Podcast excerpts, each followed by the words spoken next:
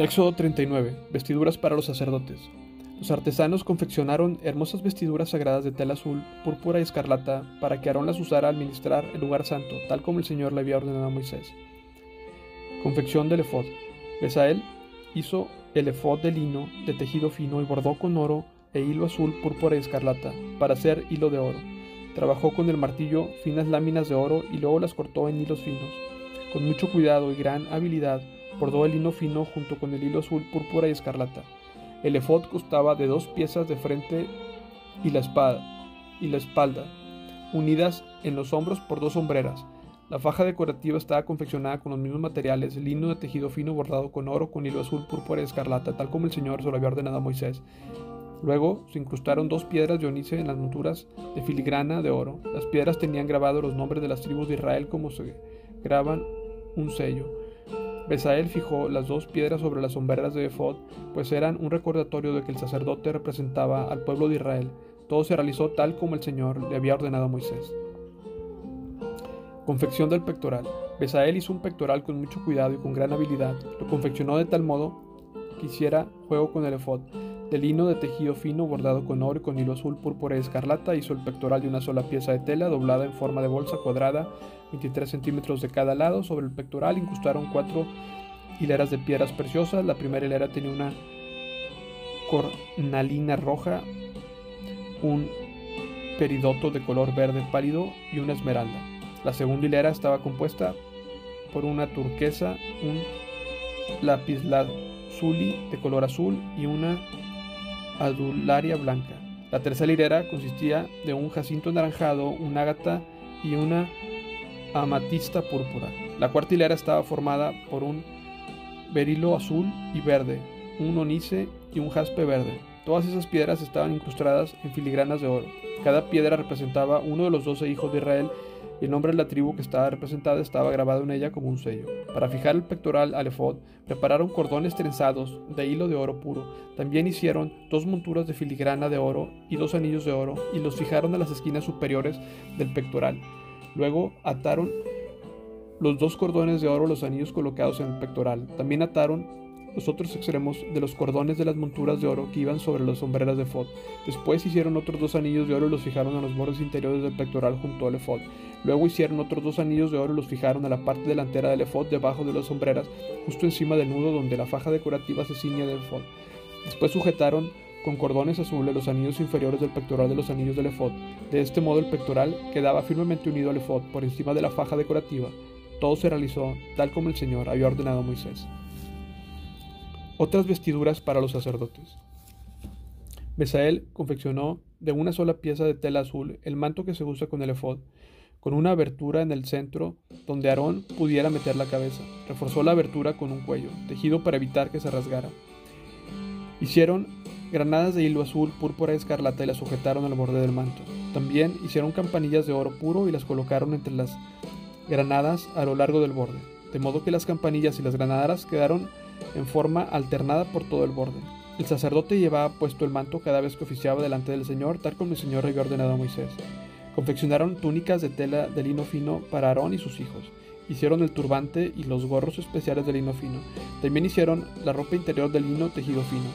Las fajas las hicieron de lino tejido fino y bordadas con un hilo azul, púrpura y escarlata, tal como el Señor le había ordenado a Moisés.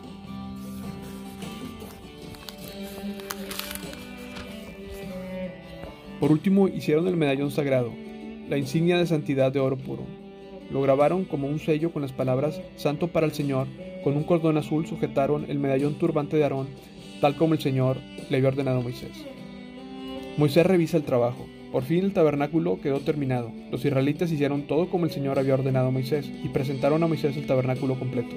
La carpa sagrada con todo su mobiliario, los broches, los soportes, los travesaños, los postes y las bases, las cubiertas para el tabernáculo de pieles de carnero curtidas de cuero de cabra de la mejor calidad, la cortina interior para proteger el arca, el arca del pacto y las varas para transportarla, la tapa del arca del lugar de la expiación, la mesa y todos los utensilios, el pan de la presencia, el candelabro de oro puro, con sus copas simétricas para lámparas, todos los accesorios del aceite de oliva para la iluminación, el altar de oro, el aceite de la unción, el incienso aromático, la cortina para la entrada de la carpa sagrada, el altar de bronce, la rejilla de bronce, las varas para transportar los, utensilios, el lavamanos con su base, las cortinas para las paredes del atrio, los postes y sus bases, la cortina para la entrada del atrio, las cuerdas y las estacas, todo el mobiliario para usar durante la adoración en el tabernáculo, las vestiduras finamente confeccionadas a los sacerdotes, los cuales usaban mientras servían en el lugar santo, las vestiduras sagradas para el sacerdote Aarón y las vestiduras que sus hijos llevaban puestas cuando ministraban como sacerdotes. Así que los israelitas siguieron todas las instrucciones que el Señor le había dado a Moisés. Luego Moisés revisó todo el trabajo. Cuando verificó que todo se había llevado a cabo tal como el Señor le había ordenado, los bendijo.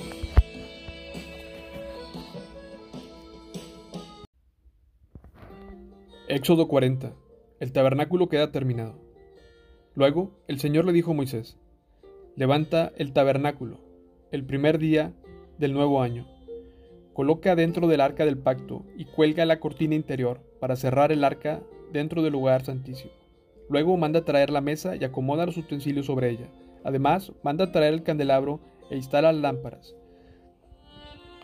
Ubique el altar de oro para el incienso frente al arca del pacto. Después cuelga la cortina en la entrada del tabernáculo. Coloque el altar de las ofrendas quemadas delante de la entrada del tabernáculo. Pon el lavamanos entre el tabernáculo y el altar y llénalo de agua. Luego, arma el atrio alrededor de la carpa y cuelga la cortina de la entrada del atrio. Toma el aceite de la unción y unge el tabernáculo junto con todo el mobiliario a fin de consagrarlos y para que queden santos. Unge el altar de las ofrendas quemadas y sus utensilios a fin de consagrarlos. Entonces el altar será completamente santo. Luego unge lavamanos y su base a fin de consagrarlos. Lleva a Aarón a sus hijos a la entrada del tabernáculo y lávalos con agua. Ponle a Aarón las vestiduras sagradas y úngelo, así quedará consagrado para servirme como sacerdote. Luego haz que se acerquen sus hijos y vístelos con sus túnicas. Úngelos como dijiste a su padre, para que ellos también me sirvan como sacerdotes. Al ungirlos, los descendientes de Aarón quedan apartados para el sacerdocio por siempre, de generación en generación. Moisés hizo todo lo que el Señor le había ordenado. Así que el tabernáculo fue armado el primer día del primer mes del segundo año. Moisés levantó el tabernáculo, primero situó las bases y encajó los soportes, fijó los travesaños y colocó los postes. Luego extendió las cubiertas sobre el armazón del tabernáculo y puso las capas protectoras encima tal como el Señor le había ordenado. Entonces tomó las tablas de piedra grabadas con las condiciones del pacto y las puso dentro del arca. Después sujetó al arca de las varas para transportarla y la tapa del arca en lugar de la expiación la colocó encima.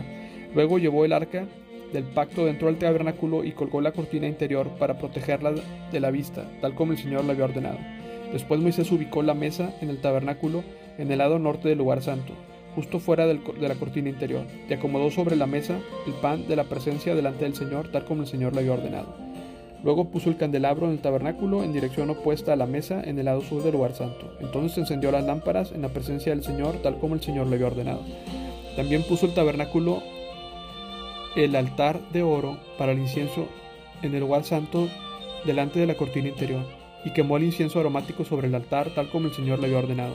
Después colgó una cortina en la entrada del tabernáculo y ubicó al altar de las ofrendas quemadas cerca de la entrada del tabernáculo. Entonces presentó una ofrenda quemada y una ofrenda de grano sobre el altar tal como el Señor le había ordenado.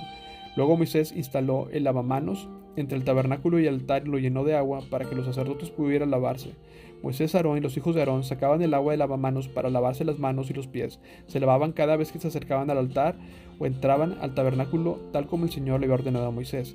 Después Moisés colgó las cortinas que daban forma al atrio que rodea el tabernáculo y el altar. Por último, levantó la cortina en la entrada del atrio.